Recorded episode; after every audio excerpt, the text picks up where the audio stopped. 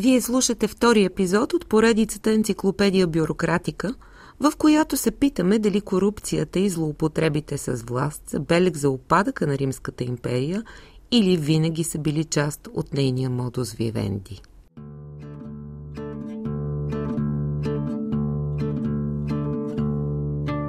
Римските митници са разположени на стратегически места в цялата империя.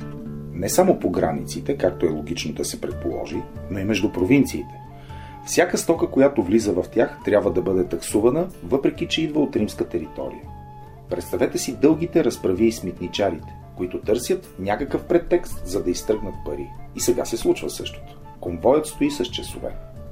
Законът е много прост. Онова, което е необходимо за пътуването, не се облага с мито. Следователно коли, волове, мулета, коне, куфари с дрехи и това, което е за усум проприум, пръстени, лични бижута, документи, джобен слънчев часовник, е освободено от мито. За всичко останало се заплаща. Наистина за всичко. Двама брати в малка кола спорят с митничара, който иска да таксува урната, съдържаща праха на баща им, която връщат в къщи, за да я погребат във фамилната гробница. Дори мъртвецът трябва да бъде обложен с мито. Остава да се установи колко струва един човек. И точно за това е разправият. Първото, което ви искат митничарите, наречени портиторес, е списък с имуществото, което пренасяте, така нареченото професио. Все пак, митата, които се налагат, са разумни. Движат се около два процента от стойността на предмета, като стигат максимум пет процента. Нещо съвсем различно са луксозните стоки. Коприна, скъпоценни камъни, ценни тъкани се таксуват до двадесет и пет на сто. Става ясно, че търговецът на кихлибар ще трябва да извади голяма сума, но той, както се казва, предварително е пресметнал разхода, защото е опитен човек. Дал е да се разбере, че иска да говори на четири очи с началника на митницата. Щом се е качил в малката покрита кола, последният е получил хубава сума златни монети за проверения до момента кихлибар. В действителност това е игра и от двете страни. Митничарите знаят прекрасно, че ако продължат контрола, ще изкочат по-скъпите парчета, но си затварят очите. Официално началникът е накарал търговеца да плати голяма гранична такса, предостатъчна и за бакшиш за колегите. Търговецът знае, че е платил само част от митото, като е спестил останалото. Така всички са доволни. В интерес на истината, това не е първия път, в който двамата се срещат, и винаги е съществувало мълчаливото съгласие контролът да не се извършва до край. Изглежда, че нищо не се е променило за две хиляди години.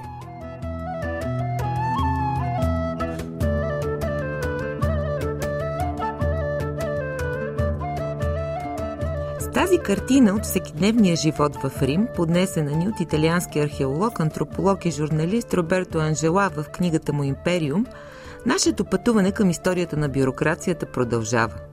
Стигаме до Римската империя, където намираме колкото необичайни от днешна гледна точка страни на живота, толкова и познати. Понякога даже болезнено познати. Както се казва, всяка прилика с лица и събития е за ваша сметка.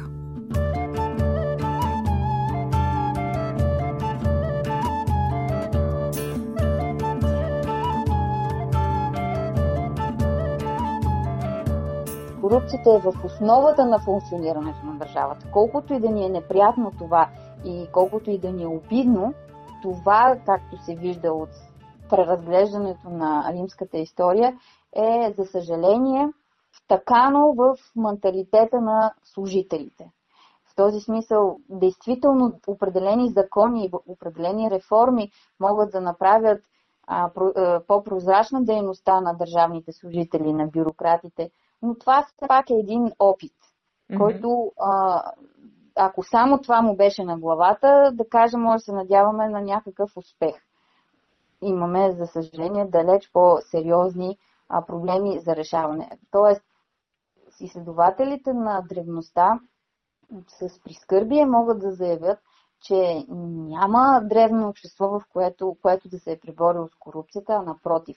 Държавността е била синоним на корупцията. За съжаление, това е онова, срещу което си мислим в момента, че се борим. Рим наистина ни напомня, че а, топично да, да смятаме, че великата държава е онази, която се е преборила с корупцията. За съжаление, великата държава е онази, която е оцеляла именно благодарение на корупцията си, показва Пол Вейн. А, забравяйки, че Рим не е съвременна държава, много историци възприемат тези древни принципи като превратност на модерните принципи. Те пишат, че в Рим корупцията, бакшишите и клиентелите са навсякъде или пък не казват нищо, смятайки, че тези злоупотреби имат само анекдотична стойност, че са нещо извън нормата. Според модерните хора, общественият служител не служи истински на държавата, ако използва длъжността си, за да си пълни джобовете или ако дава предимство на личната си амбиция пред общия интерес. Това означава да забравяме, че съвременната държава не е единствената форма на господство. Рекетът, мафията са също толкова ефикасни. Неподкупният чиновник е особеност на съвременния Запад. В Рим всеки по-висше стоящ граби от подчинените си, както това става също в Китайската или в Турската империя, където всичко работи на принципа на бакшиша. Тези империи не по-малко са доказали многовековната си способност за господство.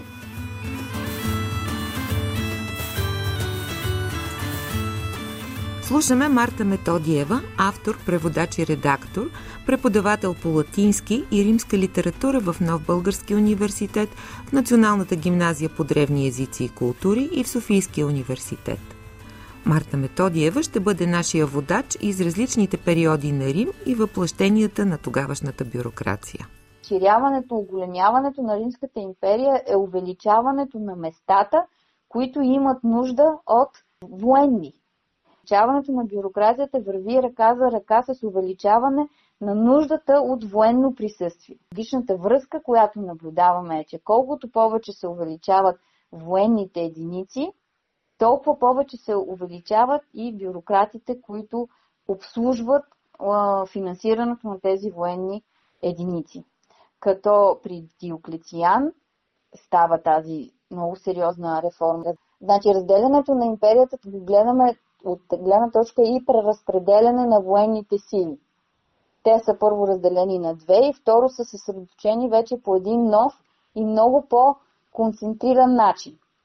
Съответно, като правиш нови военни единици и съответния брой нови бюрократи, които трябва да събират данъци, за да се поддържат тези нови единици, се стига до изречението, което е известно за след Диоклециан, който управлява от двеста осемдесет и четвърта до триста и пета, огромното оплакване на хората било, че благодарение на реформите на Диоклециан, събирачите на данъци са станали повече от данъкоплатците.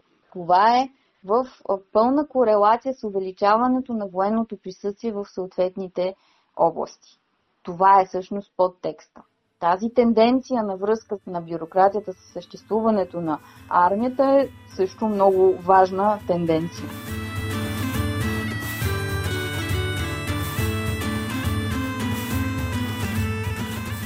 Сега да видим един от най-известните случаи на злоупотреба с власт и положение, стигнали до нас. Много е интересна разликата между функционирането на бюрокрацията по времето на републиката и по времето на империята. Защото по времето на републиката, макар и да има много по-малко провинции, те са изключително богати. Ма като се говори за богати, винаги в древността богатството се измерва в хиляди пъти повече от съвременното ни разбиране за богатство. Та управлението на тези провинции е било изключително а, лелеяно от онези, които са можели да получат тази, тази привилегия и тази невероятна възможност в кариерата си. Е, логично е, че не всеки може да се домогне до този невероятен шанс и очевидно той трябва да е част от един клуб. Това е така наречения сенаторски клуб. Сред най-желаните постове, разбира се, са тези да бъдеш управител на провинция. И сега какво се получава? Бидейки управител на съответната провинция, ти ставаш един почти автономен ръководител на нещо, което може да ти донесе толкова много пари, че примерно за Цицерон, който като цяло е голям борец за честността, прозрачността и така нататък, само за него се казва, че след като се връща от правителството си на дадена провинция, той е спечелил един милиард стотинки. един милиард равен в стотинки, което е значителна сума, макар и не най-голямата възможна. този смисъл най-красноречив и така разтърсващ древността пример е именно разобличен и показан на обществеността от същия този Цицерон, който сам умее да се обогатява, но все пак е абсолютно изкован, личността му е изкована от желанието да се спазват законите и а, римлянина да се държи достойно за един римлянин. Та в този смисъл той макар и също да е бил управител на провинция, точно в качеството си на такъв, той има ценза и огромното основание да разобличи друг управител на провинция в лицето на Верес, който става олицетворение благодарение на Цицерон на цялата невероятна и безгранична злоупотреба, на която са били способни управителите, римските управители на съответните провинции. Този Верес от една страна има чиста кражба, т.е. той краде богати дарове и невероятни статуи от дадени храмове, подаръци на съответните храмове, т.е. той от една страна се обогатява, извършвайки оскверняване на религиозни места, но това са по-видимата част от неговата престъпна дейност, която го квалифицира към висша форма на крадец, отявлен крадец. И другата е на фалшификатор на политическата дейност, която се очаква да се извършва в една такава провинция, а именно контрола над робите. Проконсулството на управителстването на Верес в Сицилия се извършва, се случва по време на Третата робска война и всъщност той успява да излъже, че а, дадени роби са участвали в тази война, т.е. той може да каже, че техните собственици едва ли не са съюзници в тази робска война срещу Рим.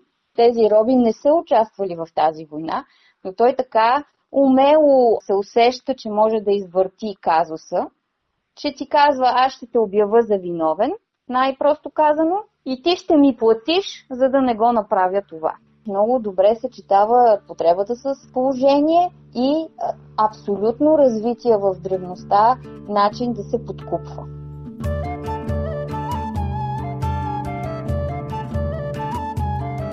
Ето така името на Верес става нарицателно за безчестие и злоупотреба с власт. Да видим обаче още един любопитен пример за мащабна корупция, в която отново е замесено името на Цицерон, с тази разлика, че този път той адвокатства на другата страна. Домиция е истинска търговска артерия за тази област на империята. Нещо като магистралата на слънцето. Марк Фонтей, живял по времето на Цицерон, трябва добре да е знаел това. В продължение на три години бил претор на Арбонска галия с абсолютна власт, която използвал, за да се обогати за сметка на жителите на региона. Отклонил огромни суми пари, предназначени за ремонта на пътища, най-известният от които бил именно Домиция. Дал мандат на администрацията да плати на изпълнителите разходите за несвършена работа. Ясно е, че въпросните изпълнители му донасили парите. Получавал подкупи, за да одобри некачествени работи. Извършвал експроприации и конфискации, като след това принуждавал галите да стават длъжници на банкери лихвари, римляни, негови съучастници, и налагал високи произволни такси върху движението на вината. Общо взето, проявявал се като истински гений на безчестието и корупцията и не можем да не забележим известна актуалност на някои от престъпленията му. Смята се, че по този начин е заделил към двадесет и три милиона сестерци. Трудно е да се каже на каква сума биха отговаряли днес. Можем да предположим, че на четиридесет и шест милиона евро, при курс от две евро на сестерция. Ако дори днес сумата ни впечатлява, през онази епоха това били луди пари. Галите протестирали и изпратили делегация в Рим, водена от техния първенец – харизматичния индуциомар. Така започнал процес срещу корумпираният претор. Но Марк Фонтей направил нещо изненадващо. Пожелал да бъде защитаван от тридесет и шест годишния Цицерон, най-прочутият адвокат на Рим, благодарение на когото бил осъден по аналогични причини Верес, управителят на Сицилия. И все пак Цицерон приел. До нас са стигнали непълни неговите речи, в които той определя Фонтей, между другото, като отличен римски магистрат, смел и невинен римски гражданин, когото съдиите трябва да защитят. Струва ни се, че го чуваме. Представете си мощния му глас, който кънти в тишината пред стотици хора. Нека боговете и хората ми бъдат свидетели. Не, нито една сестерция не е изхарчена неправомерно. Защитната линия на Цицерон следвала много проста концепция. Всъщност, Фонтей потискал галите, чието прадеди изклали римските войници, докато Верес, безчестният управител на Сицилия, ограбил републиката и римляните, които се установили в Сицилия, а това било далеч по-тежко престъпление. Резултатът? Цицерон спечелил и Фонтей очевидно бил оправдан, защото се оттеглил в Неапол, където си купил имот за сто и трийсет хиляди сестерции. Тоест не бил осъден, нито изпратен в изгнание и дори не заплатил някаква глоба, но не играел вече каквато и да било роля в римската магистратура.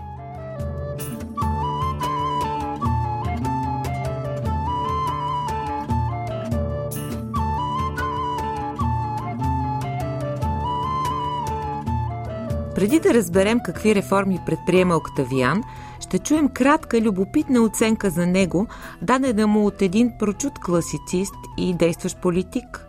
Слушаме Борис Джонсън. Той се превръща в съществена част от лепилото, което държи Римската империя цяла.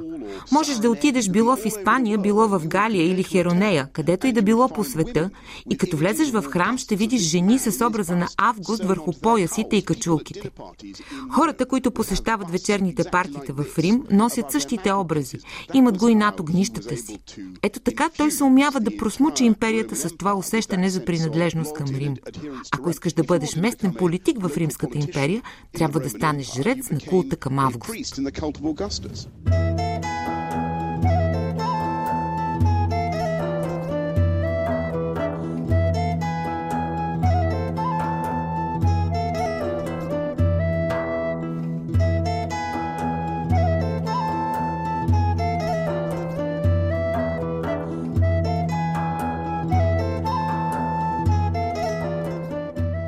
Какво прави Октавиан Август? Защо се приема, че той прави толкова важни реформи, че да прекрати до, до тогавашните специфики на бюрокрацията? Лично в моите очи, от гледна точка на съвремието, установява длъжността на събиращия данъци.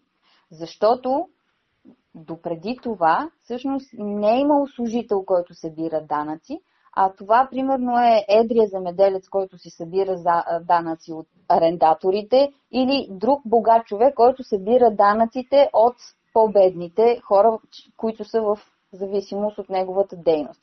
Което, разбира се, води до изключителни злоупотреби срещу тези, които дават данъци.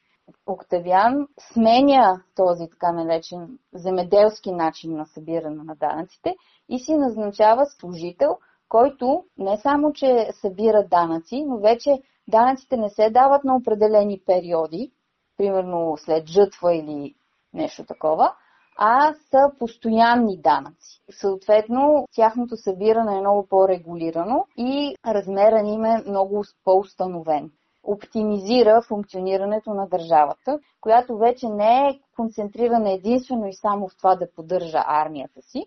Напротив, знаем, че Октавиан иска да се съсредоточи своя Pax Romana, иска да, или римски мир, иска да се съсредоточи все повече усилия и финанси в разширяване на културния облик на Рим.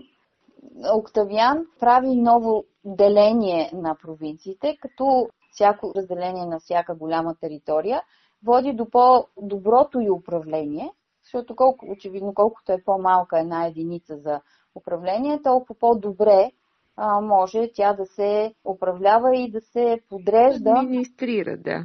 Точно така, администрацията и да носи много по-голяма печалба и да е много по-оптимална. Освен това, той прави нещо, което също е безкрайно важно, гледна точка на пътя на парите. Пътя на това, къде отиват данъците, защото това е важна тема. Заменя републиката с вид еднолична власт в лицето на принципата. Той запазва много от а, републиканските длъжности, а, запазва функционирането на държавата по републикански тип, но успява да, ги, да превърне длъжностите, службите в по-представителни и не така важни за функционирането на държавата.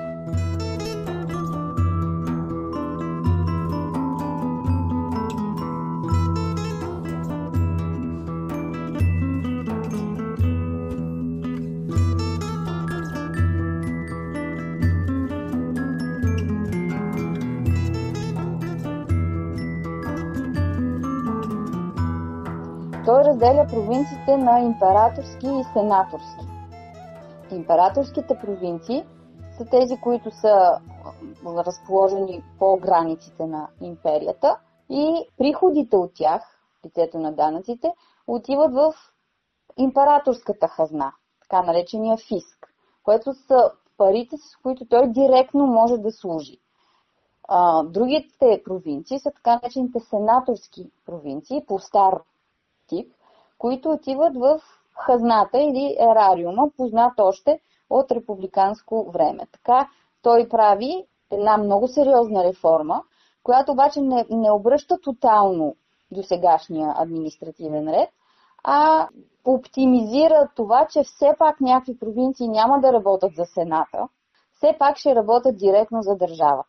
Освен това, той децентрализира тази съсредоточена в единия, един управител администрация и да създаде служби.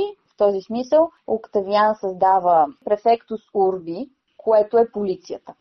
Освен това прави още една много важна служба, префектус Вигилуми. Това е пожарната, т.е. създава полиция и пожарна, които до тогава са били прерогатив на съответните милиции, които са били дадени на съответния управител. Следващото, което е абсолютно отнемане на възможността управителя да м- поеме толкова много власт, че съответно злоупотребите с нея да са огромни, прави и Perfectus Annone, или това е а, надзирател на събирането на зърното.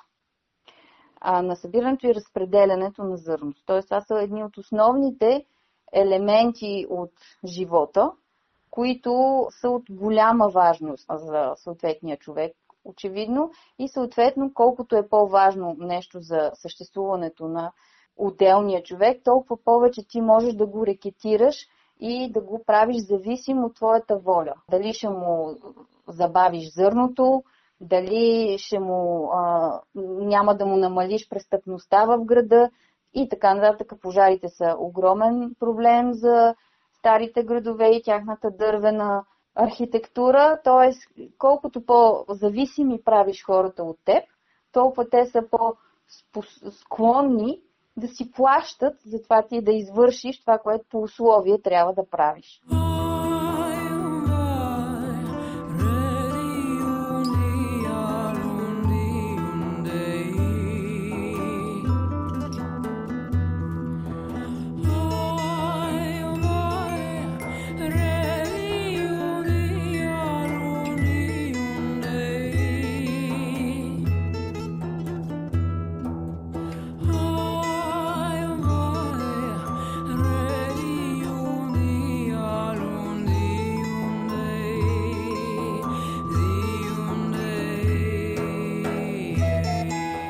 Има известна поука в идеята, че амбицията за повече култура и по-малко милитаризъм водят до намаляване на възможностите за злоупотреба, нали? Римската история, пребогата на безчестни персонажи и фамозни престъпници, ни е завещала и един забележително чист и достоен образ.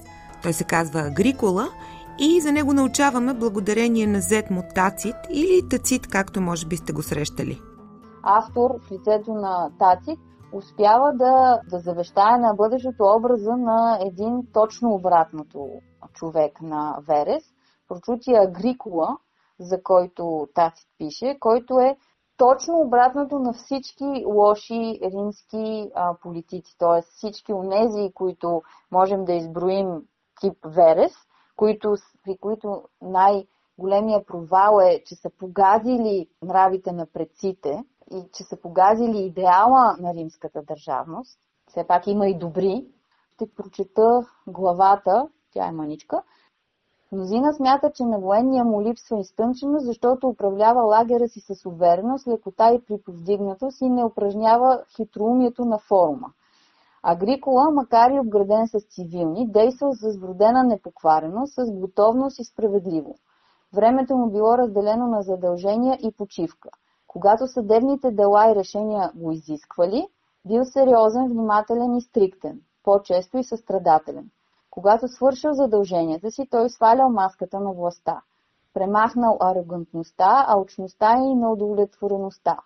При него нещо, което е рядкост, лекотата в общуването не намалила авторитета му, а строгостта, любовта към личността му.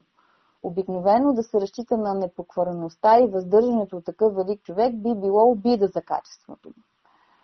Дори не търсил слава, както добрите често си позволяват, чрез парадиране с добродетелите му или чрез хитрост.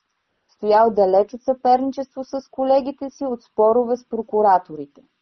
Смятал надмогването за недостойно, а домогването за ниско. По общо мнение, провинция Британия трябвало да се даде на него, защото било явно, че я заслужава, не защото преговарял това да стане. Може би една от най-най-най...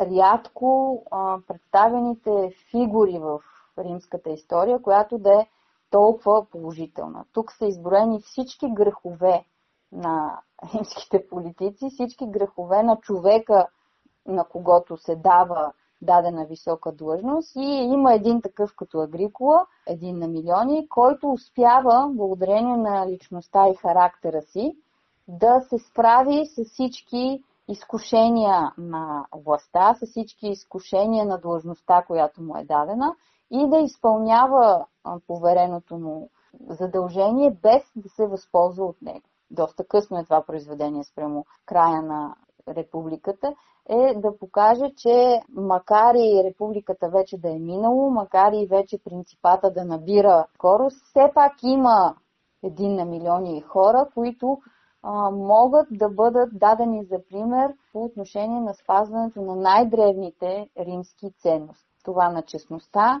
на въздържанието, на справедливостта и на нежеланието да, да злоупотребяваш с положението си.